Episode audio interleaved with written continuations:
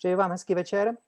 Vítejte naživo na dalším webináři, který se realizuje ve facebookové skupině Fórum Zlatá mince v závorce o finančních produktech. Dnešní webinář je atypický, je vůbec poprvé o kryptoměnách. O kryptoměnách se v dnešní době velmi mluví, velmi se o tom píše, ale buďme upřímní, v reálu média, která o tom píší, často uh, kopírují tiskové zprávy nebo nějaké překlady tiskových zpráv a hovoří a píší o tom, aniž by dokázali sami hovořit o podrobnostech a věděli, co to přesně je. Tento webinář eh, bych rád, aby odpověděl na otázky o kryptoměnách a bitcoinu, které standardně zůstávají nezodpovězené. Vítám zde tři hosty. Jednak je to Tomáš Kýbl, zakladatel portálu CryptoPlatby.com. Vítej. Ahojte. Potom Martin Gregor, zakladatel portálu Kryptonovinky.sk. Ahoj. Ahojte. A nakonec Jakub Královanský je trader, obchodník s kryptoměnami. Hezký večer. Pozdravujem, čauko. Všichni tři uh, mají sam, společné i to, že jsou youtubeři. Čili můžete najít jejich jednotlivé kanály na YouTube. Potom vás poprosím, pánové, uh, v průběhu nebo až na konci vlož, napište uh, svůj YouTube kanál uh, jako komentář pod uh, toto video, ať kdo chce, si vás dokáže snadno najít. Takže uh, představili jsme se, téma jsou kryptoměny a pojďme na úplně první věc. Máte každý 30 sekund. Definice kryptoměny. Jak byste kryptoměnu definovali v 30 sekundách? Tomáši, začni. Ťažko v 30 sekundách, ale skúsim. Kryptomena hlavne bola vyvinutá na niečo také ako uh, odpoveď na infláciu, hej, ako takú, a odpoveď na ten bankový systém, ktorý podľa mňa, alebo podľa nás všetkých, myslím, pomaličky zlyháva. A štát chce na, podľa, mať kontrolu nad nami. Takže tieto kryptomeny sú absolútne bezpečným nástrojom, čo sa týka platieb, čo sa týka nejakých ďalších úkonov, a vlastne to vlastníctvo tých kryptomien má človek e, e, vo svojich rukách, nedrží to tretí sektor, má to množstvo výhod, ktoré sa za 30 sekúnd síce spomenúť nedajú, ale, ale, ale je to proste tak, no, je to inovatívna, inovatívna technológia. Mhm. Dobře, další, pokračujte. Teraz mám ísť ja? Áno, môžeš. OK, fajn. No, tak kryptomeny vo všeobecnosti definovať za 30 sekúnd sa podľa mňa v žiadnom prípade nedajú a totiž výrazne sa medzi sebou odlišujú kryptomeny. Ja by som rád hovoril o Bitcoine, pretože to je tá hlavná kryptomena, aby sme to príliš neplietli a Bitcoin sú decentralizované peniaze, nad ktorými nemá kontrol, kontrolu žiadna inštitúcia, žiadna vláda, sú to peniaze ľudí a fungujú za pomoci asymetrickej kryptografie, sú to neheknutelné peniaze a tým by som asi, to myslím, že na úvod stačí. Aha, OK, dobře. Jakub? Tak ja chalanov v podstate doplním, majú pravdu, ja by som povedal, že je to nejaký decentralizovaný presun hodnoty, inak povedané digitálne peniaze, v podstate nevidíme ich v hotovosti, čiže sú len naozaj na internete, je to teda presun hodnoty, čo znamená decentralizovaný, to znamená, že nie je tam napríklad žiadny prostredník, žiadna centrála, žiadna banka, ktorá by to kontrolovala, preto ako Martin povedal, sú to peniaze pre ľudí, pretože ten systém na základe kryptografie sa vlastne kontroluje sám, čiže asi toľko k tomu. A myslím si, že keď sa to dá takto celé dokopy, tak si myslím, že sme to aspoň trochu vysvetlili, keď sme na seba tak nadviazali. Aha. Jakub, kdyby si měl definovat tři hlavní kryptoměny? Mm, tak za mňa je to určite Bitcoin, ktorá je, by som povedal, taká čistá kryptomena, lebo v podstate od neho sa to všetko odvodilo. Potom tu máme vlastne ďalšie, už by som povedal, ako keby altcoiny, to sú vlastne tie alternatívne mince. Uh, ja by som to možno rozdelil asi na tieto dve, neviem, ako budú hovoriť v podstate chalani, že Bitcoin a všetko to ostatné, pretože Bitcoin je špecifický tým, že my nepoznáme toho, kto ho vytvoril, respektíve je to Satoshi Nakamoto, ale nikto nevie, kto to je.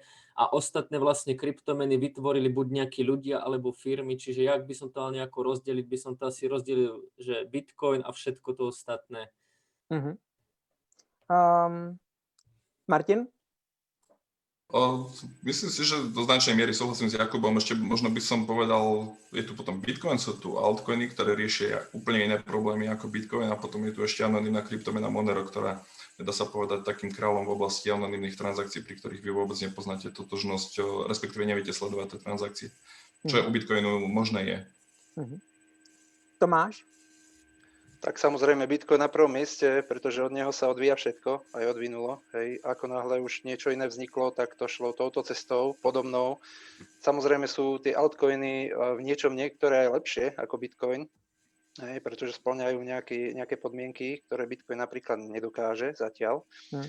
Ale pokiaľ by si chcel konkrétne tri, ktoré za- zatiaľ vlastne nikto nemenoval, tak je to Bitcoin a, a tie druhé dve by som povedal z tej altcoinovej uh, sféry uh, Ethereum, taká myslím, že druhá najväčšia, a možno Litecoin Mhm. do tretice.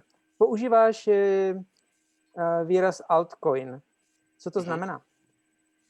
No altcoiny sú vlastne všetky ostatné kryptomeny mimo Bitcoinu. Hej. Niek- niekedy sa ešte označujú uh, tie, tie uh, ktoré sú niekde v tabulke na spodu ako shitcoiny takzvané, ktoré nemajú ani nejaký volum, nemajú nejaké, nejaké, mm, nejaký white, paper, to tiež vysvetlím, vlastne to sú všetko dokumenty, ktoré, ktoré k tej kryptomene prináložia a v tom white paper je vlastne vždycky k tej kryptomene napísané, aký vývojový tým, čo chcú s ňou spraviť, čo s ňou chcú vyriešiť, aký problém.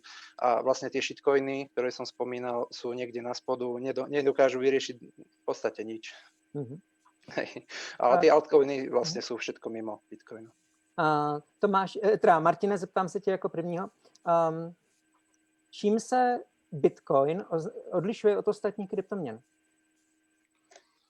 O, tak Bitcoin tu bol prvý, jeho zakladateľ je neznámy, je to ten, pod, je známy pod pseudonymom Satoshi Nakamoto, avšak o, v skutočnosti nikto z nás nevie, že či to bol muž, žena, že či to bola nejaká organizácia, či to nejak vymyslela nejaká tajná služba, alebo o, ktokoľvek iný. O, vďaka tomu, že on sa odmlčal, tak ten Bitcoin získal to svoje čaro toho, že už o, vzhľadom k tomu, že Bitcoin je decentralizovaný, že teraz ho aktuálne naozaj nemôže kontrolovať žiadna vláda, žiaden štát, žiadna inštitúcia, tak okrem toho už ani nepoznáme totožnosť jeho zakladateľa, teda naozaj nikto nemá nejakú takú príležitosť niekomu zaklopať na dvere a povedať, že vieš čo, vytvoril si peniaze, ktoré sú, dá, dá sa povedať, o, nelegálne, pretože o, v podstate my, pokiaľ viem, tak o, vo všetkých krajinách je tak zakázané vytvárať nejaké alternatívne peniaze oproti centrálnym bankám. Takže týmto pádom nemá Bitcoin vlastne už naozaj ani toho svojho zakladateľa známeho, takže týmto sa odlišuje. No a tým, že je taký veľký, tak si získal takú mieru decentralizácie, ktorá je neporovnateľná so všetkými tými ostatnými kryptomenami.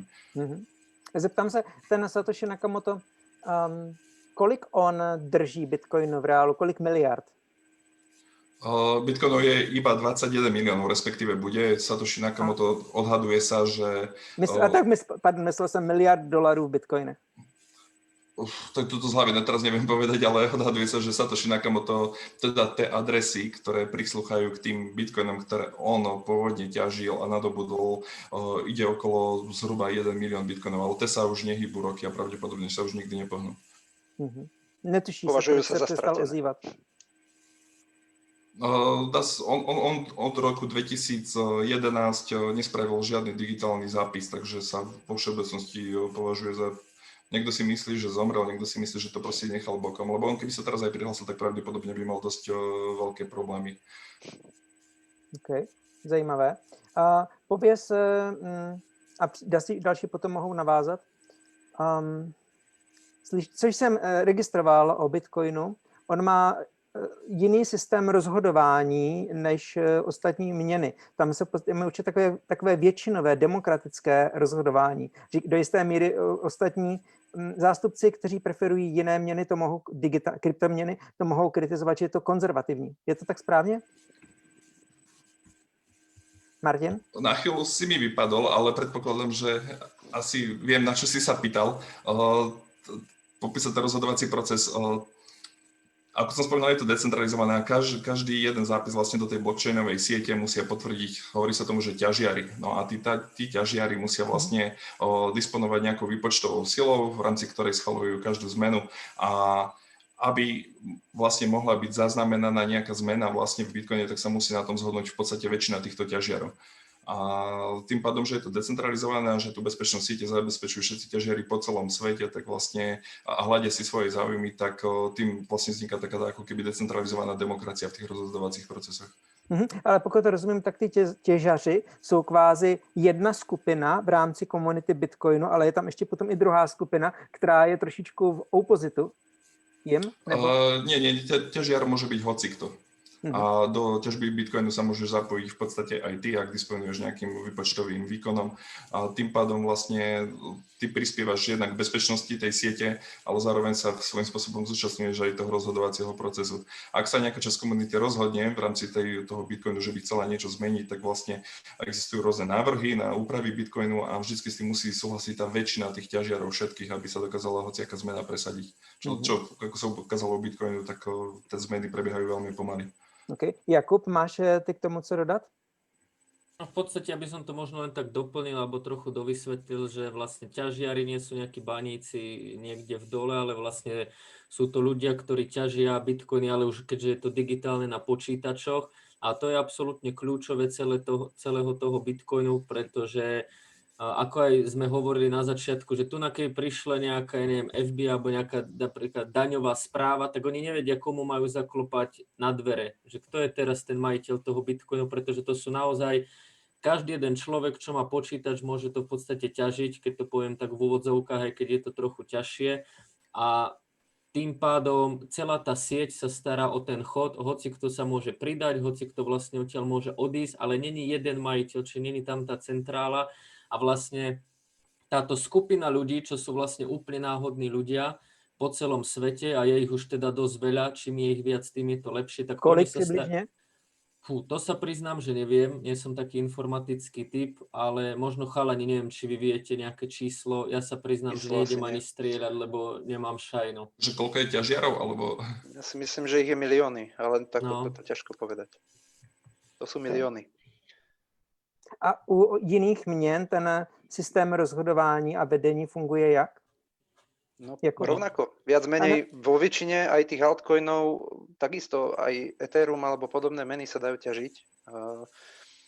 Je to vlastne uh, proof of work, sa to nazýva, že vlastne tou energiou, tou prácou overuje tie transakcie a, a celá táto sieť vlastne takto funguje. A takisto nielen Bitcoin, hej, aj ostatné kryptomeny takto fungujú. Nie všetky, nie všetky, ale, ale aj tie altcoiny. Tu by som možno doplnil, že Bitcoin má obrovskú výhodu v tom, že akože tá sieť je už naozaj veľká, že iné napríklad takéto siete, keď som to porovnal, sú možno 10-20 krát menšie. No a v podstate čím menšia sieť, tak tým je tam, poviem to, väčšie riziko. Hej, ale to riziko akože není veľké, ale keď to berieme z pohľadu tohto, tak hej, Mhm. preto vlastne ten Bitcoin je ako keby taký, by som to povedal, kráľ. Lebo má najviac ťažiarov, najväčšiu sieť, najstaršia kryptomena, najznámejšia kryptomena. V podstate niekto ešte asi pamätám tú dobu, keď som povedal, že, že či už niekto počul o kryptomene, povedal, že nie. A keď som povedal, či počul o Bitcoine, povedal, že hej. Takže to bolo úplne bežné. Čiže Bitcoin je v podstate taký kráľ a tým pádom, že je najväčší, najviac peňazí, najviac marketingovo masírovaný, všetko to naj, naj, naj v tom pozitívnom slova zmysle, tak sa to kvázi všetko točí okolo neho alebo drvíva väčšina. A tým pádom je aj najbezpečnejší. Mhm. Um, Michal Sony Kukliš píše Dobrý večer. Tak já taky říkám dobrý večer, ale poznamenávám raději se ptejte konkrétní otázky. Můžete. Um, Pavel Vráblik v zápětí ho- hodil otázku, že nespůsobí konec Bitcoinu jeho morální zastaralost. Jednoduše, že ho v budoucnu nahradí jiná, modernější, technologicky vyspělejší kryptoměna. Jakub?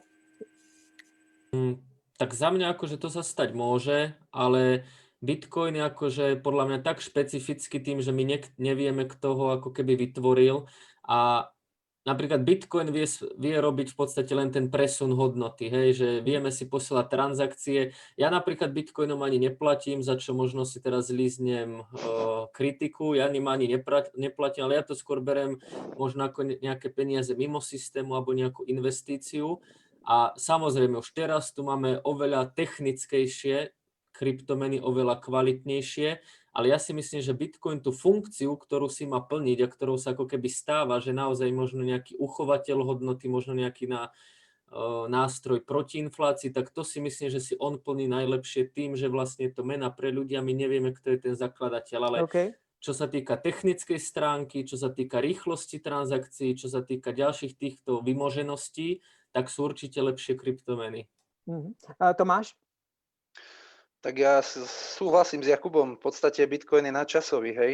Ako môže sa stať, že príde niečo, však eh, sú kvantové počítače, vyvíjajú sa hej a podobné veci, možno nad tým na to niečo nadvezuje potom, ale eh, v blízkej budúcnosti ja si myslím, že tu stále Bitcoin bude. eh, Bude tu aj v horizonte desiatich rokov si myslím, to je môj názor, hej, ale naozaj vytvorený bol nadčasovo a má dosť, dosť plusových bodov, aby, aby fungovala naďalej, hej. A doteraz eh, vlastne fungovala 12 rokov, takže uh, myslím, že už by ho dávno nejaká, niečo iné vyradilo, keby tu Mhm. niečo lepšie bolo. Hej. OK. A Martin, než odpovíš na tuto otázku, jak tomu něco dodám, před několika dny se v jiné facebookové skupině, jmenovitě o meně, objevila diskuze k Bitcoinu. A Robert Durec k tomu napsal, rád by som eh, povedal něco o Bitcoině z pohledu ajťáka. Omlouvám se, já to, on to píše slovensky, já to budu číst česky, Hm. protože uh, Bitcoin byla první virtuální měna. Díky tomu je nedokonalý, zastaralý a nikdy nebude celosvětovou měnou, protože to technicky není možné. Zkrátka Bitcoin nedokáže ani nebyl stvořený zpracovat dostatečné množství transakcí, aby se dal uplatnit jako měna. Um, pokud bit, Bitcoin padne, jak může padnout Bitcoin? Za prvé, bude, buď bude hacknutý. Za druhé, bude nahrazený lepší, kvalitnější a levnější měnou. A za třetí, čemuž nerozumím, jak to myslí, ale vy to asi odpovíte, se zřítí základní pilíř Bitcoinu a jedna IT dosáhne 51% výkonu zpracování transakcí. Tehdy Bitcoin padne úplně. Čili, uh, Martin, co ty k tomuto můžeš říci? Ak nebude vadieť, ja by som sa ešte vrátil trošku späť eh, k tej OK. predchádzajúcej otázke a potom na to nadviažem. Totiž eh, ja ako vnímam Bitcoin, ja vnímam Bitcoin ako digitálne zlato a všetky ostatné kryptomeny vnímam ako priemyselné kovy. A toto som si požičal toto prirovnanie aj od nejakých takých ľudí, napríklad od eh, bratov Winklevossovcov, ktorí sú v Amerike takí známi propagátori Bitcoinu, eh, a, ale aj iných kryptomien. Jednoducho Bitcoin plní tú svoju základnú úlohu, ktorá je veľmi príbuzná zlatu tým, že je ho obmedzené množstvo a čím ďalej jeho menej. A tým pádom ľudia do neho investujú hlavne teraz, hlavne z toho dôvodu, že sa chcú chrániť voči inflácii. Bitcoin takto môže fungovať pohodlne aj smerom do budúcnosti, ďalších 10, 20, 30 rokov. On nebude podľa mňa nikdy pravdepodobne fungovať ako bežné platidlo. To je môj názor, akože určite by s tým niektorí iní o, fanúšikovia Bitcoinu nesúhlasili, ale vzhľadom k tomu, ako aj Jakub už načrtol, že je pomalý a tie transakcie sú rela- relatívne drahé, ak by sme ho chceli používať na zaplatenie si napríklad kávy, tak eh, na tento účel nie je stvorený. A potom tu máme tie ostatné altcoiny, ktoré riešia proste nejaké konkrétne problémy a tie, tie sú tými priemyselnými kovmi, ktoré môžeme používať naozaj na rôzne účely. Mhm. A A co se týká toho, tomu názoru, že jak může Bitcoin padnout, že buď bude hacknutý, nebo bude nahrazený, anebo se nebo jedna IT dosáhne 51% výkonu zpracování áno, áno, ten 50, dosiahnuť 51% no, výpočtovú silu, tá výpočtová, on hovorí o výpočtovej sile, sa tomu hovorí hash rate, ten tu, to je vlastne o, celková výpočtová sila, ktorú v danom momente vyťažia všetky ťažiary Bitcoinu na celom svete. A to je taká obrovská výpočtová sila, že keby to chcel teraz niekto napodobniť, tak pravdepodobne spalil by, on by v podstate vygeneroval obrovskú elek- spotrebu, čiže by zaplatil strašne veľa za spotrebu elektriny a dokázal by maximálne v tom prípade ovplyvniť o, jeden blok, čiže 10 minút. Proste je, je, jemu by sa, ono to nemá ekonomickú podstatu, absolútne žiadnu, pretože by na tom maximálne prerobil. Za tých 10 minút by vyťažil maximálne, keby chcel spôsobiť akože nejakú, o, nejaký zárobok v rámci tohto hacku, tak by aktuálne vyťažil 6,25 bitcoinu, ale spalil by oveľa, oveľa viac elektrickej energie, ako by malo hodnotu tie bitcoiny, ktoré by v tým ovplyvnil. A tým pádom už by proste došlo k nejakému hardforku, toto proste by vyradili taková Čína, která má Bitcoin v žaludku, tak ta by ty peníze investovat mohla. Ale čo, tým, čo by tým dosiahla? Ohrožení Bitcoinu. To v podstate viac menej, nič by sa nestalo, asi by tam prišlo k nejakému hardforku, by sa to proste celé zvratilo, aby sa pokračovalo ďalej, oni by spalili toľko elektrické energie, že by na tom brutálne prerobili. OK, Trošku, dobře. trošku by sa zahltila sieť. Uh, ještě něco, co byste k tomu někdo doplnil? Tak ja v podstate doplním možno to, že ako som aj hovoril, že tým, že Bitcoin je ten král, tak tých ťažiarov stále pribúda, je ich už dosť a je ich vlastne to je to práve, že ten 51% útok, keby niekto spravil, tak by musel mať 51% celej siete tvoriť vlastne tá jedna nejaká skupina. A to už je, ako presne povedal Martin, extrémne náročné, čiže ekonomicky by sa to neoplatilo, ako keby ja kupujem 20-ročné auto, ja neviem, proste nejakého Peugeota starého a kúpim ho teraz za 10 tisíc eur, len preto, aby som teraz mal, to, mal toho Peugeota ukázal, že ja ho mám, tak môžem to spraviť, ale v podstate je to ekonomicky hlúposť. Že tak by som to asi prirovnal, že neoplatí sa to tomu útočníkovi. Možno akože keby táto Čína, to je možno dobrá otázka, že keď si teraz čínska vláda povedala, že OK, tak ideme zničiť Bitcoin, že nešli by za tým cieľom zisku, ale nejakého aj zničenia, tak to možno nejaká teoretická rovina je, ale myslím si, že ten Bitcoin je akože stále tak malý, že tie krajiny akože majú asi zložitejšie problémy a veci, kde by mohli rozhadzovať peniaze asi ako ničiť ten Bitcoin, Mhm. si myslím teda. Uh, Michal, Sony Kukliš uh, a mm, Jakub, ty by si mohl odpovídat první, se ptá, existuje nějaká kryptoměna, kterou se nedá platit? Mm, v podstate nespomínam si teraz nejakú úplne konkrétnu, ktorú by som už dlhodobo poznal, ale na toto by som možno nadviazal, že trošku odbočím, ale napríklad sú kryptomeny tzv. ICO a sú to vlastne ako keby len projekty, ktoré nie sú úplne dokončené, čiže napríklad takouto kryptomenou sa nedá platiť a prirovnal by som to možno k akciám, že máme tu akcie, ktoré keď už vstúpia na burzu, tak sú obchodovateľné, ale ako náhle je len proste nejaké, že niečo len vychádza, je to ako keby v tom pilotnom testovaní, tak možno takéto úplne nové kryptomeny, ktoré ešte len vychádzajú, tak možno tými sa určite nedá platiť, lebo ešte oni vlastne nie sú plne funkčné. Ale ja na čo som sa stretol asi, tak si myslím, že sa dá všetkými kryptomenami platiť. S niektorými to je lacnejšie, rýchlejšie, s niektorými horšie, ale myslím si, že sa, že sa dá všetkými. Mhm. Někdo k tomu byste něco doplnil? No, jedine k Jakubovi ešte dopoviem k tomu ICO, že nedoporučujem, nie že nimi platiť, ale ani takéto projekty, ani moc do nich investovať, pretože minulosť hovorí, hovorí veľa, že na týchto ICO projektoch skonalo 99% projektov, ktoré takéto kryptomeny založili, nevyšlo im to, ľudia toto nahádzali peniaze, takže a skončilo to veľmi zle. Hej. Mhm. Takže mm, ne, nedoporučoval by som do takýchto kryptomien ani, ani investovať. A to nie sú Mhm. finančné rady, to je môj názor. Tomáši, odpověz rovnou na další otázku, která je z publika. Eh, Michal Mhm. Janák se ptá. Eh, Před pár minutami bylo v debatě zmíněno něco ve smyslu, že praotec zakladatel by měl velký problém, pokud by s tím svým měním chtěl něco udělat. Otázka zní, proč by měl?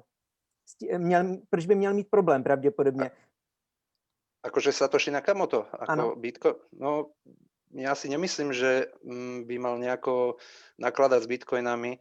On, on to nevymyslel, myslím, ani e, kvôli tomuto systému, uh, ako by som to vyjadril. on, on, on myslím, že to nebral ako platidlo. On Mhm. mm. chcel vymyslieť a vymyslel a podarilo sa mu to systém, ktorý sa nedá oklamať. Hej, systém, kde vidíš e, vlastne transakciu spätne, históriu, ktorú nemôžeš prepísať. A vlastne dôverný, dôvernú transakciu. A tou transakciou nemusia byť e, myslené len peniaze. To, tá transakcia môže určovať, môžem poslať nejakú transakciu do nejakého stroja a ten urobí nejaký úkon. Hej.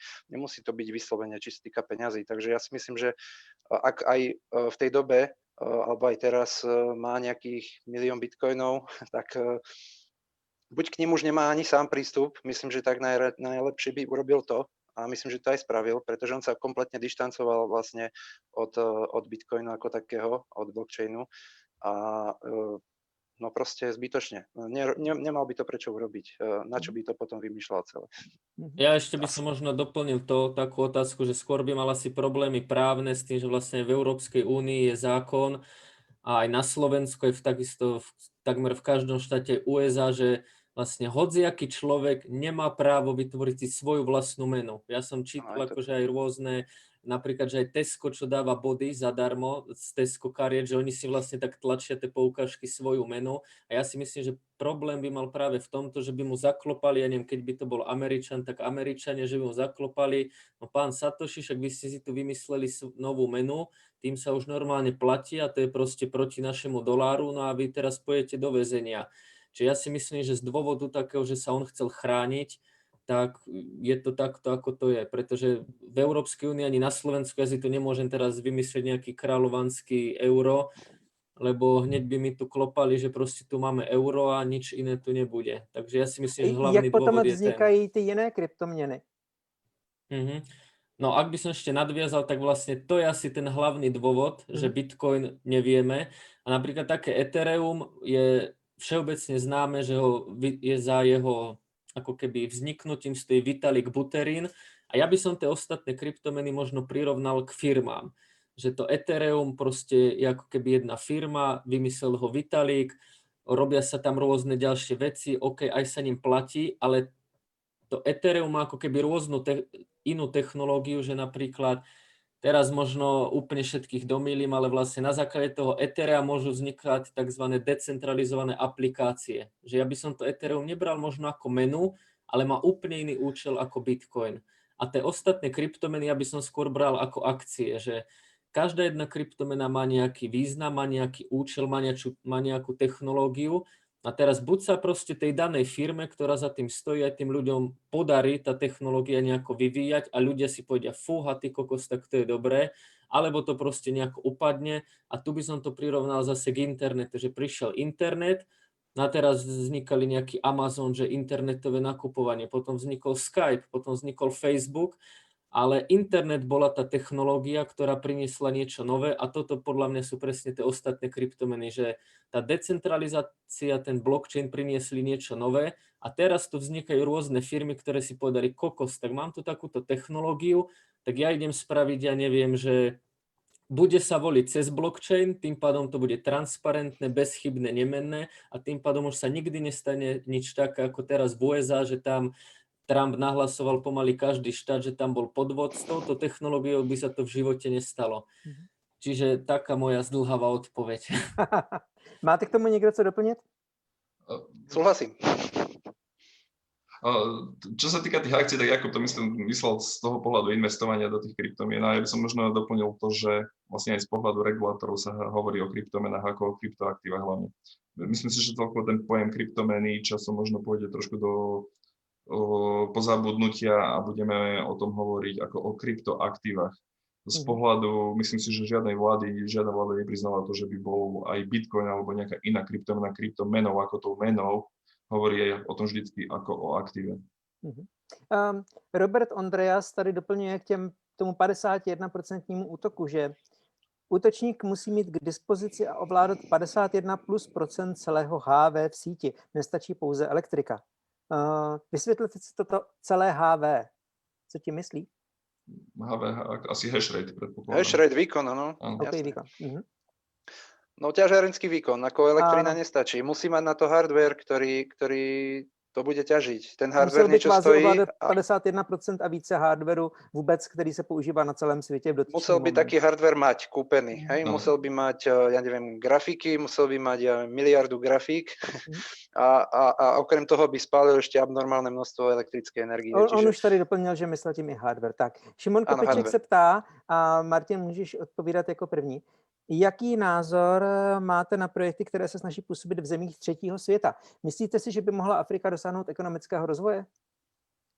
O, tak o, napríklad ja fandím celkom kryptomene Cardano, ktorej šefom je Charles Hoskinson, to je taký celkom uznávaný matematik a on o, vidí v Afrike obrovský potenciál. On teraz do okolností práve dneska som písal článok, o, ktorom som ho citoval, že on odhaduje, že do troch rokov vlastne bude tieto technológie využívať okolo 100 miliónov Afričanov. Mhm. Takže to tak citujem jeho. Ja, ja samozrejme to neviem posúdiť, že či naozaj je to možné alebo nie. Máte k tomu někdo co dodat? Ja by som možno dodal, že ja osobne v tom vidím asi extrémny potenciál, strašne sa na to teším, lebo ja vlastne, keď som vstupoval do Krypton 2015, samozrejme som vstúpil do podvodu, ale v tom podvode bola výborná myšlienka, ktorá ma nadchla, že oni vlastne, tí Afričania majú extrémny problém dostať sa vlastne k bankovým účtom, ale každý má tam mobil s nejakým nie že internetom, ale s nejakou svojou sieťou, čo pre mňa bolo prekvapenie, som tomu nechcel veriť. No A oni tým, že nemajú bankové účty, tak tam nejaká ako keby mena, keby prúdila cez tie mobily, tak by to vlastne fungovalo a vlastne tá Afrika, ja tam vidím obrovský potenciál, pretože nechcem to povedať nejako hnusne, ale tá Afrika není nejako rozvinutá a práve tieto nové technológie, keby sa tam zasadili dobre, tak by to mohlo byť obrovské. Mhm. Takže ja osobne som pozitívny a som veľmi zvedavý, ako sa to bude ďalej vyvíjať, pretože to môže priniesť aj obrovskú pridanú hodnotu tým ľuďom, že nie len, že Bitcoin ja si teraz kúpim, aby som mal nejaké peniaze mimo, ale fakt to tam niečím môže pomôcť. Hm, Tak mě napadá, když tě teď poslouchám, že a, toto by mohl být úmysl Číny natlačit do Afriky digitální yuan. Oni se do Afriky tlačí ekonomicky a na Číně je zajímavé, ona v historii vždy se všude prosazovala pomocí obchodu. Nikdy například nepoužívali náboženství jako Evropané eh, v koloních, ale eh, vždy šlo o obchod, o ekonomiku, čili eh, toto by mohlo být i smysl, proč Afrika je, teda Číňané jsou natolik aktivní v Africe, že můžou mít úvahu natlačit tam právě ten digitální yuan. No to si, to si ja tiež myslím, že niečo také možno ešte ich to nenapadlo, ale oni sú určite takí, že ich to časom napadne. Lebo oni, oni Podívají tu- se na tento webinář, hej, tak? hej, a, lebo oni aj vo veľkom proste, oni povedia, my vám tu postavíme cesty, budete mať cesty školy, ale vy nám dajte diamanty, vy nám dajte ropu, vy nám dajte toto, čiže v tomto sú oni akože takí lišiaci. A, A- zaplatíme vám digitálním yuanem. Tak, a ešte aj ten digitálny yuan, čo podľa mňa, to by som nebral... Zdaníte. Hej, zdaníte a to by som nebral možno úplne ako kryptomenu, že môžu sa potom aj chalani k tomu vyjadriť, že ja sa napríklad toho digitálneho juanu bojím, pretože práve v tých rukách Číny to môže byť veľmi negatívne práve pre tých ľudí.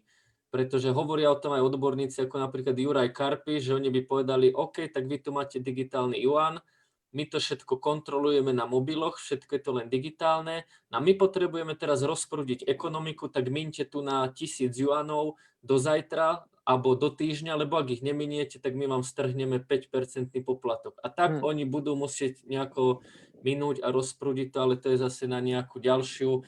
Tým chcem len povedať, že vlastne tento digitálny yuan ja už by som vôbec neporovnával s bitcoinom a kryptomenami, ktoré sú teraz.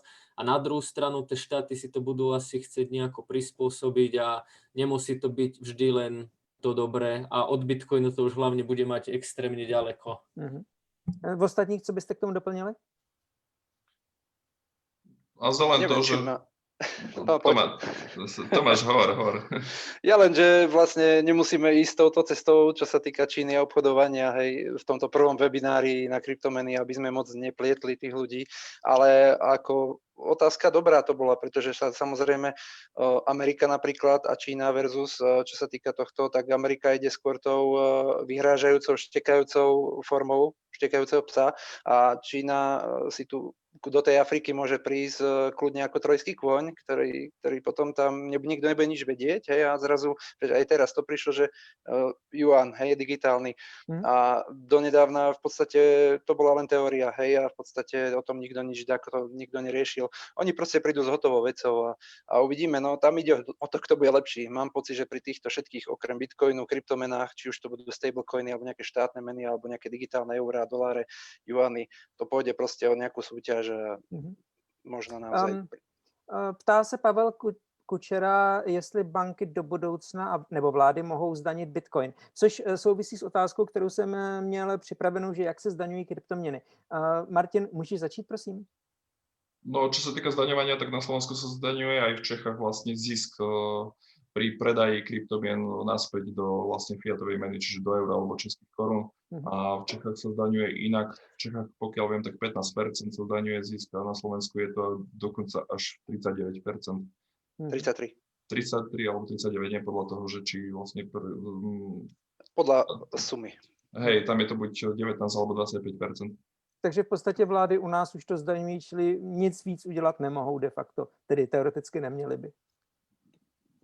No, tak akože ono je to legálne normálne predať kryptomeny, takže vy Mm. môžete hoci kedy tie kryptomeny ich musíte zdaniť, čo teda Mhm. samozrejme sa odporúča, lebo možno teraz si to nikto nevšimne, keby to človek nezdanil, ale keďže to robíte cez nejaké zmenárne, tak uh, nikdy nemôžete vylúčiť, že do budúcnosti táto zmenáreň vás vlastne nabonzuje daňovému úradu a tá sa môže na to pozrieť, keď máte tie peniaze.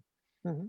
Ma- Matt A. poznamenává, že k 51% útoku ze strany Číny bychom mohli diskutovat víc a, a dává eh, link nějaký zde do diskuze pod video. Eh, Nestíháme až tolik, ale eh, osobní názor je, že speciálně i třeba Bitcoin mohl být pro Čínu takovým, takovou poslední kapkou, proč realizovat digitální yuan, protože nakolik známe komunistickou stranu Číny, tak to, co nenávidí ze všeho nejvíc, je, když eh, někdo získává větší vliv než ona.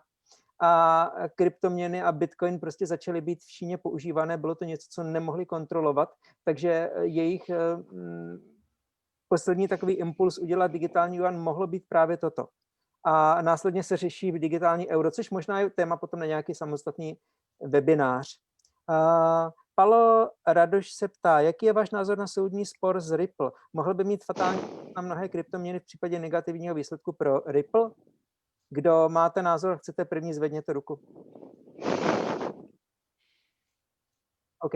No poď, Jakub. Tak môžem aj ja v podstate, mne teraz vyšiel o tom aj článok na webe, trochu ako keby úvod do dia, tak Ripple je spoločnosť, majú mincu XRP, no a vlastne o tomto je už dlhá časť kritiky, ja si to pamätám už od 2016, že v podstate drvivú časť tých coinov, neviem, či je to 50-60% vlastne majú majiteľia, čiže tu na nejakej decentralizácii nemôžeme hovoriť, keď vlastne viac ako polovicu coinov majú majiteľia.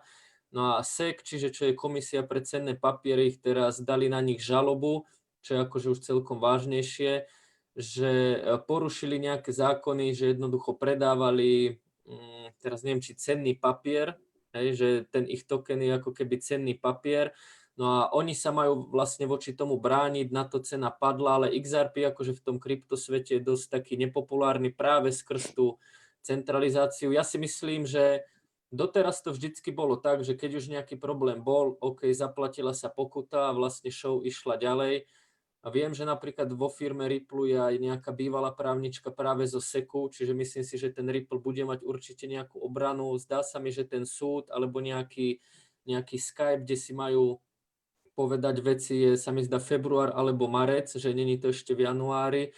No a ja osobne, keby som si mal tak trochu zaveštiť z gule, si myslím, že to asi skončí nejakou pokutou, ale uvidíme. U, uvidíme, ale ten problém, ktorý vlastne tu bol, tak tu bol už dlhšie. Čiže pre mňa to není žiadne nejaké prekvapenie. Napríklad tejto minci sa väčšina si komunity dlhodobo vyhýba, takže môže to skončiť samozrejme pre nich dobre, určite si tým poškodili meno, ale uvidíme. Robert eh, Ondreas píše, Ripple není kryptoměna a nechť zanikne. Tak, OK. tak. Dobře, Áno, eh, ja, ja sa stotožňujem.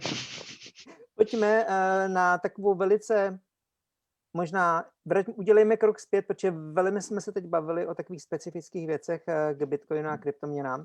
Eh, Začátečníci, kterým lidem podle vás nepatří kryptoměny do rukou a jaké nejčastější chyby zač- dělají začátečníci v kryptoměnách? Tomáši, můžeš odpovědět jako první? No tak najčastejšie chyby o, začiatočníkov je rýchla vidina rýchleho zbohatnutia vďaka kryptomenám. To je asi, asi ako prvé, pretože vidia, že Bitcoin v decembri stál, ja neviem, 12 tisíc, aj koncom decembra už to bolo 30, takže proste mm, táto vidina rýchleho zbohatnutia, že teraz kúpim, zoberiem si na to aj úver a, a o týždeň budem mať, ja neviem, 20% alebo 30%, tak to, toto väčšinou to všetko pochová, hej. To je väčšinou najväčší problém, že vlastne Mhm. do toho natlačia hneď obrovský, obrovský balík peňazí, pričom vôbec nepoznajú ani, ako to funguje a niektorí si nepozrú ani tú históriu vlastne, čo sa môže stať. Hej. Že to Když môže... to schrnu stručně, tak největším eh, rizikem je lidská chamtivost a neinformovanost. Určite áno, ako pokiaľ by niekto chcel investovať do kryptomien a pokiaľ by chcel, dajme tomu, obchodovať, hej, za účelom obchodovania, že sa to naučia a že, že pri tom budú sedieť pri tých grafoch, tak uh, taktiež treba proste dodržiavať nejakú tú psychiku, nejaké tie pravidlá, ktoré si vopred stanovíš, hej, že Mhm. proste nebudeš chamtivý, nebudeš uh, toto tlačiť extrémy a, a na záver môžem povedať iba to, že vlastne do kryptomien treba dať iba peniaze, o ktoré si môžeš dovoliť prísť. Hej. Takže Mhm. to je také nepísané pravidlo. Ano, které protože je to platí. velice, ten výsledek nikdo negarantuje nic. Presne tak. A, a nie je to len kryptomenách samozrejme. Hej. Mhm. Je to peniaze, či už sú to akcie, čokoľvek. čokoľvek vlastne. Martin, ty by si doplnil něco? Ja by som doplnil, že vlastne vďaka tomu, že kryp, cena kryptomien teraz dosť výrazne znovu začala rásť, tak do toho sektoru vstupuje strašne veľa podvodníkov, objavuje sa tu strašne veľa podvodných projektov, alebo nemusia to byť len projekty, ale sú to služby a firmy, ktoré sa snažia nejakým spôsobom zbohatnúť na nevedomosti týchto ľudí. A preto by som upozornil, neverte ničomu, čo znie príliš dobre na to, aby to bola pravda. Ak vám niekto garantuje zisk, v žiadnom prípade do toho nechoďte, lebo kryptomeny môžu ísť hore aj dole. Presne tak. Jakub? Ja v podstate súhlasím s chalanmi. Ono asi taká najväčšia kauza, možno si pamätáte, bolo, že ja neviem, Matovič investoval alebo Rytmus a takéto podvobné články, posledná investícia Haščáka. No a tam vlastne jadro toho článku bolo, že sľubovali obrovské percenta, neviem, či 500% za týždeň, že keď už je akože takáto suma, nikto nevie nič slúbiť, aj proste takéto veľké cifry sú kvázi nemožné, ale hlavne nikto nevie nič slúbiť. No a vlastne tam sa to odkazovalo, že pošlite nám nejaké peniaze v bitcoinoch a nejaký robot začne robiť, čiže keď takéto Já bych niečo... tomu, tom, těmto Mhm. podvodným článkům taková velice praktická poznámka, eh, kdo nás sledujete, jak identifikovat takovýto podvodný článek. Oni totiž ty stránky většinou nejsou nějak dokonale udělané. Čili když už náhodou se dostanete na takovouto stránku, klikněte si na nějaký další článek, který na té stránce je. A většinou tam, eh, ono to vypadá jako nějaký web eh, novinový, ale většinou tam nic není. Většinou tam je nějaký eh, jeden, jedna podstránka, ať kliknete na cokoliv. Čili takovýmto způsobem velmi snadno identifikujete, že to není vůbec doopravdický web. Můj osobní názor je, že by už to dávno autory tohoto měla stíhat policie. To sa ťažko vieš, identifikuje proste, kto ten eh, web eh, vytvoril, to, to policia má na to krátke ruky, kým zrušia jednu stránku, vznikne ďalších 10, takže No, jednoducho presne. tí Ano, ľudia si musia uvedomovať toho rizikovosť toho. Jsou kryptoměny podle vás bezpečné? Tomáši, jako člověku, který o tom píšeš nejčastěji, začni. Absolútne bezpečné, pokiaľ, pokiaľ človek naozaj uh, poviem, dodržiava tie pravidlá a, a dodržiava možno tú bezpečnosť takým štýlom, že si všetko drží u seba, že nič nepúšťa, čo by nemal púšťať von na internet. Hej. Vlastne my sme nepovedali ani žiadny taký základ, že tie kryptomeny sa držia v nejakej valetke, nejakej Peňažence. peňaženke. Áno, ktorá môže byť online, ktorá môže byť eh, hardwareová, ktorá môže byť eh, non-custodial, môže byť custodial, to znamená, že Co custodial to znamená? peňaženku, Ano, povídej. čo to znamená?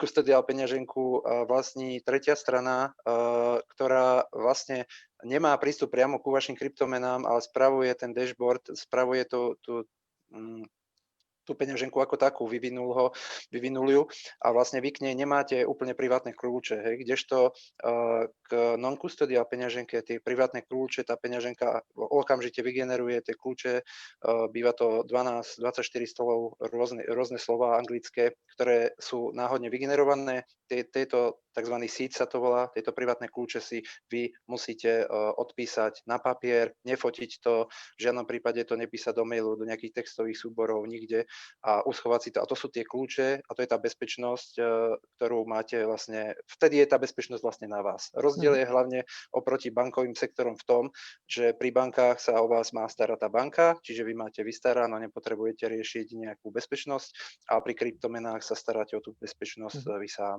Hej, OK. takže- Martin?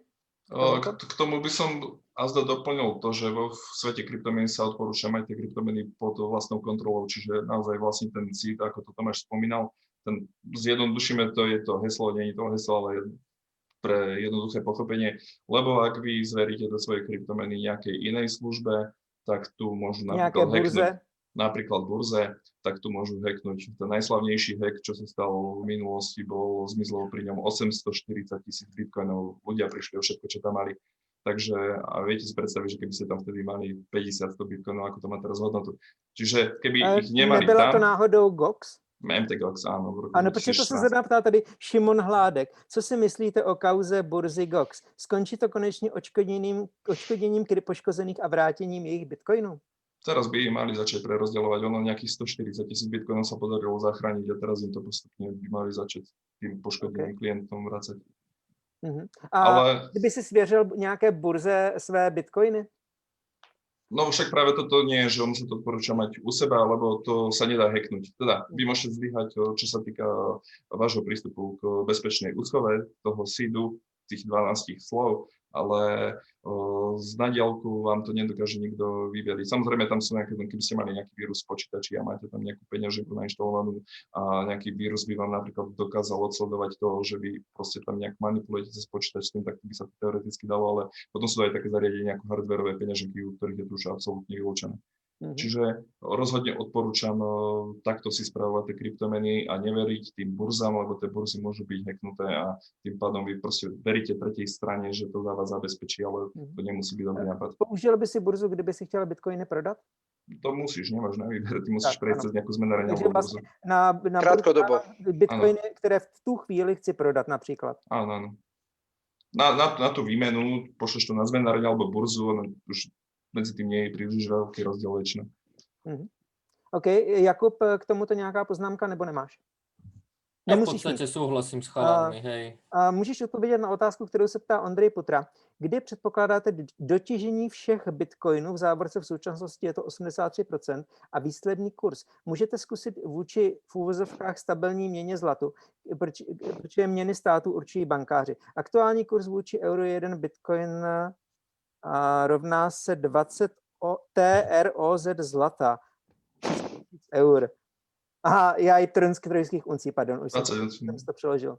Mhm. Tak v podstate to Vyťaženie uh, neviem, či poviem úplne presný rok, možno ma chalani opravia, ale vlastne všetky bitcoiny by sa mali vyťažiť okolo roku 2140.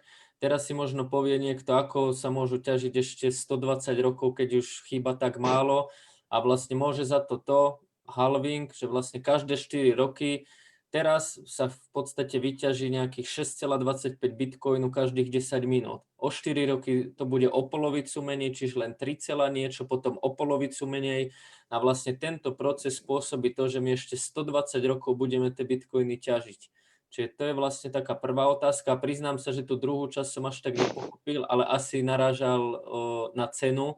Mhm. A čo sa týka ceny, tam to poviem úplne jednoducho, dopyt ponuka, že teraz by som povedal, je po tých kryptomenách dopyt, lebo si to v podstate tie inštitúcie, veľké firmy uvedomili, možno aj ľudia sa trochu začali viac vzdelávať po tom, čo v marci prišiel ten pád, možno ľudia začínajú hľadať nejaké alternatívy po tom, čo vidia, že to možno v tých štátoch alebo celkovo v tým, s tými bankami až tak nefunguje. Ale zase na druhú stranu poviem, keď to nikto nebude kupovať, cena pôjde dole, čiže teraz môže stať jeden bitcoin 20 uncí, potom to môže byť inak, či je to čisto dopyt ponuka. Mhm. A položím otázku jednu a zkuste odpovědět každý tak do 15 sekund. A Máme totiž, máme zhruba už 8 minut posledních časů. On, on strašně to letí, je to zajímavé. Um, ta otázka zní, teď když uh, rostla cena bitcoinu, což byl důvod, proč se o tom všude tolik psalo. Nejdřív to bylo 30 tisíc dolarů, potom se to dostalo až na 40 tisíc. Ve chvíli, kdy to bylo těch 30 tisíc, odpovězte každý za sebe upřímně, prosím, pokud je to možné. A vy byste osobně svoje bitcoiny prodali, anebo jste ještě očekávali, že to bude stoupat? A když eh, to bylo na 40 tisících, co jste si mysleli? Říkali jste si, ještě to poroste, nebo jste si říkali, toto už je ta hranice, kde to, kde to půjde dolů? Kdo chcete odpovědět první, zvedněte ruku. Tak môžem zase aj ja, tak v podstate, eh, keď to zhrniem rýchlo, ja budem predávať na oveľa vyšších sumách, pretože tomu verím. Možno niekto teraz mi bude protirečiť, že či som blázon alebo podobne, ale na to by som možno len odporučil moje alebo chalanov tie YouTube kanály, moje teda Trader 2.0, tam to rozoberám viac. A ja by som teda nepredával a ak predávať, tak po častiach, takisto napríklad ako v akciách alebo so zlatom, nikdy by som nepredal všetko, ale proste radšej na istotu. Ak už sa mi to zdá veľa, predám niečo, ale vždycky si niečo nechám, ak by to náhodou ešte rástlo. A ja akože kryptomenám a Bitcoinu špeciálne verím dosť, práve kvôli vďaka tým vlastnostiam, ktoré sme tu niektoré načrtli. Samozrejme, bolo by to nadlhšie, ale ja by som nepredával. Možno ťažšia otázka by bolo, čo by som teraz kúpil, to sa priznám, že neviem, ale čo sa týka predaja, ja by som teraz určite nie, lebo myslím si, že to má ešte oveľa väčší potenciál v ďalších rokoch. OK. Martin? Všetky tie fundamenty naznačujú, že ten rast bude ešte väčší. Samozrejme, nikto z nás nevie predvídať, čo sa deje v budúcnosti. Ale možno ešte by som povedal tak za mňa, nejakú časť toho malá, čo mám, neplánujem predávať ani v horizonte 10 či 20 rokov. Mhm. Tomáš? No tak samozrejme, ja som, ja tomu verím naplno, takže nie v horizonte roku ani mesiaca, ale v horizonte niekoľkých desiatok možno rokov. Ak uh, možno príde k nejakému predaju niečoho, čo držím, tak uh, to budú ozaj veľmi malé percentá, hej, lebo naozaj by som sa zrejme ukrátil uh, aj tej myšlienke do budúcna, že to naozaj bude mať tú hodnotu vysokú, čo si ja osobne myslím, že bude. Hej, minimálne Mhm. Bitcoin. Hej. A tie altcoiny, tam je to tak 50 na 50, ale Mhm. Bitcoin určite hodnotu mať vyššiu bude. Toto je môj Mhm. názor. Mhm. Robert Ondreas píše, že vůbec bych se nedivil, kdyby Bitcoin stál 1 milion dolarů závorce, až půjdu na důchodek. Áno, Ania. Neviem, koľko má do dôchodu, do dôchodka, ale ja by som sa tiež nečudoval. Um, otázka všeobecně na ostatní kryptoměny. Kolik kryptoměn eh, vzniká v současné době a kolik jich krachuje? Protože ono se dá předpokládat, že vzniká množství kryptoměn, ale v podstatě některé z nich eh, nebudou nikdy úplně perspektivní. Povězte k tomu něco. Tomáši, můžeš začít jako první? No tých kryptomien je niekoľko tisíc v podstate, vznikajú denne, vznikajú Mhm. denne.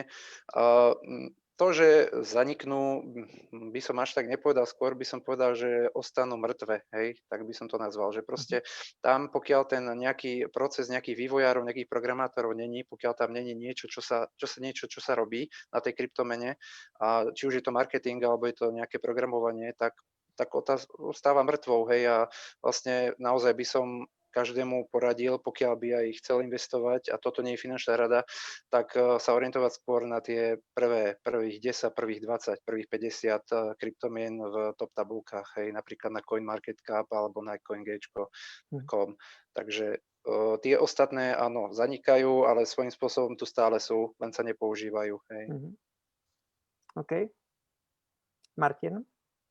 Ale tak ja by som súčasný stav kryptomien pri- prirovnal asi k dotcom bubline z pôvodu 20. storočia. Proste teraz sme v tej fáze, kedy vzniká z toho strašne veľa, ale 90-95% podľa mňa z toho nemá absolútne žiadnu budúcnosť. Vznikne pár kryptomien, ktoré tu s nami zostanú a na, ňom, na nich sa vyvinie nejaký nový finančný systém podľa mňa, nejaký možno alternatívny, ktorý bude fungovať po boku toho súčasného, ale ktoré to sú to naozaj ako ťažko teraz odhadovať, ale budú, bude to nový Amazon, bude to nový Google, bude to nový Facebook a tak ďalej. Jakub? Ja tiež môžem potvrdiť, že ani my napríklad, čo sme v tejto téme každý deň, tak nevieme, čo všetko vzniká, zaniká, že je to extrém, ale ja sa napríklad zaujímam o tú top 30, top 50, čiže sú to projekty, ktoré sú nejakým spôsobom overené, sú tu už dlhšie, majú nejaký vývoj a to, že napríklad aj za dnešný deň, ja neviem, vzniklo 200 kryptomien, zaniklo 400, tak to sa kvázi ani nejako sledovať nedá, čiže ja by som odporúčal akože venovať sa tým najkryptomenám, čiže Bitcoin a potom nejaké tie ďalšie top. Mhm. Um, zeptám se, a Martin, budeš odpovídat jako první. Byla znovu ve fóru jmenovitě o meně, když přišla řeč na Bitcoin, tak tam padla taková poznámka. Jeden člověk napsal, že, a myslel to zřejmě za sebe, věří tomu, že eh, Bitcoin je vlastně eh, pyramidová hra. Co bys takovému člověku odpověděl? O, pyramidová hra, tak neviem, Nebo či prostě je, je to pyramida. pyramida, no tak potom zlato je čo? Tiež je to pyramida, lebo vieš, tak neviem na toto priamo odpovedať, možno chalani budú vedieť Chce, chce to někdo z vás zkusit dobrovolně? Tak pyramida, je, pyramida by mala byť uh, formou niečo kúpim šírim o tom nejaký marketing, že to je dobré a tí druhí si to kúpia a ja z toho mám užitok. Hej. Mm. A pyramida má veľmi blízko Ponzi schém a podobných vecí. Ja si nemyslím, že Bitcoin je pyramida. No. To by naozaj, ako vraví Martin, aj zlato bola pyramida, keďže um, myslím si, že je hodnotné, kúpim si tehlu a kúpi si ho aj ten druhý, tak je to automaticky pyramida. Není. Ja by som možno povedal to, že tá pyramída je hlavne o tom, že niekto, kto je na vrchu, získa peniaze toho niekoho, kto je dole. Áno. A vlastne ten na vrchu vždycky vyhrá, tí dole vždycky prehrajú, ale tu na vlastne nikto není na vrchu, nikto není dole. A napríklad aj ten človek, čo príde dnes, môže zarobiť na tom Bitcoine oveľa viac ako ja, čo som tu už 5 rokov, čiže to Mhm, podľa rozumiem. mňa není ako keby úplne, lebo tu na není nejaký, že sponzor, že niekto je hore, niekto je dole, niekto tu môže prísť dneska, napríklad dneska Bitcoin padne na 30 tisíc alebo koľko je teraz, zajtra povie na 40 a ten človek na tom zarobí viac ako ja, pritom je tu len deň a ja 5 rokov. A tu na vlastne ani ja nikomu neposielam peniaze, že ja to teraz posielam Joškovi, ako väčšinou v tých pyramídach, alebo že ten hore sa smeje. Tu na, napríklad sú tu ľudia, ktorí sú to od 2017, ktorí nakúpili na vrchu bubliny a zarobili oveľa menej ako ľudia, čo tu prišli pred dvomi mesiacmi, lebo tu bol rast. Čiže podľa mňa tento hlavný znak tam není, čiže ja si tiež Mhm. nemyslím, že by to bola pyramída. Odpověď se rovnou na otázku, kterou se ptá Pavel Kučera a rychle, protože už máme jenom posledních pár minut. Může něco do budoucna ohrozit Bitcoin? Ak môžem ja, tak Kurs. myslím, si- myslím si, že ak je otázka, čo sa týka ceny, tak o, Obecně, jednoznačne jestli ho může něco ohrozit? Po, po tej technologickej stránke si nemyslím, nemyslím si, že ten útok, čo sa týka tej výpočtovej sily, je reálny. Teda určite nie teraz pri tej súčasnej výpočtovej sile, ktorá sa vy- vynakladá pri ťažbe Bitcoinu, avšak čo sa týka ceny, mohli by ohroziť nejaké veľmi prísne regulácie na celosvetovej úrovni, napríklad zo strany G20. Mhm. Máte k tomu ještě někdo něco?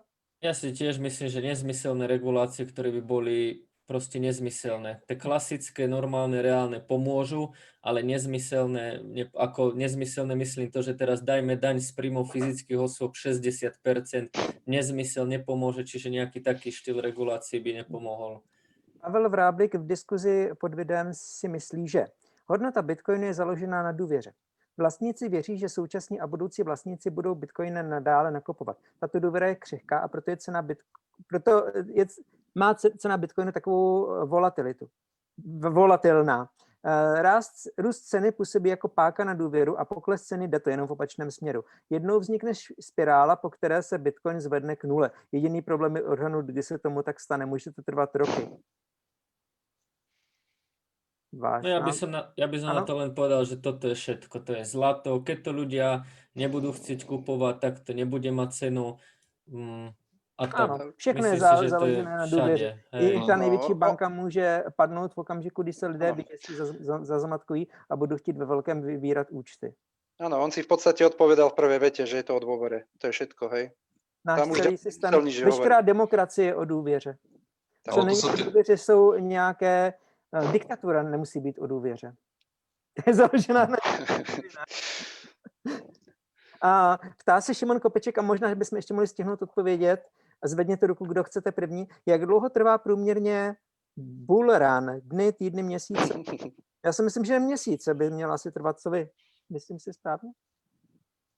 Velice poviem- ja keď poviem- záležitosti. Ja keď poviem v rýchlosti, tak mesiace, ale furt sa to mení, čiže nedá sa to garantovať, ale malo by to trvať niekoľko mesiacov. Rokov by som už nepovedal, ale mesiacov by som si ešte trúfol povedať. Mhm. Ono, ono všeobecně i v poučkách na investování je popsané, že vlastně bíčí trh a medvědí trh, tak eh, aby se o nich vůbec začalo mluvit, tak musí trvat měsíce. Není to záležitost nějaké kratší doby.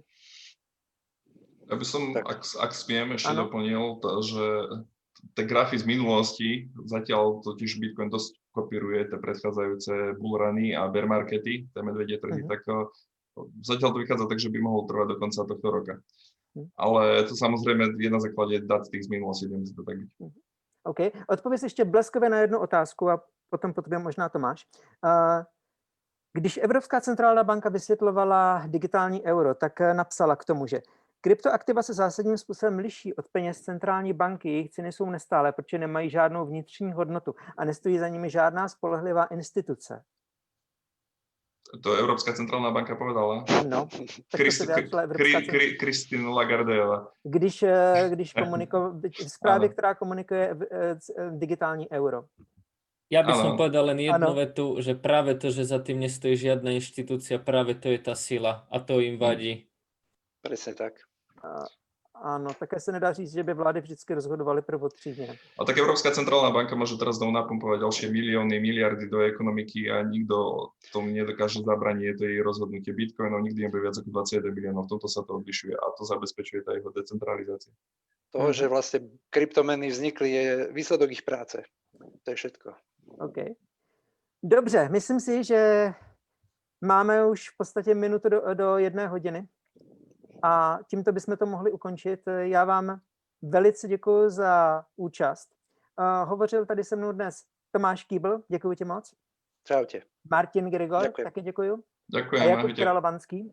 Ahojte, A ďakujem vy tiež. všichni, kdo jste nás sledovali, prosím, eh, věnujte nám dále svoji přízeň, sledujte dále webináře, které se realizují ve facebookové skupině Fórum Zlatá minca zavenáč o finančních produktech a sdílejte to mezi svými přáteli, ať o nás více nejvíce lidí. Přeju vám hezký zbytek večera. Ahojte. Pekný večer prajem. Pekný Čaute. večer.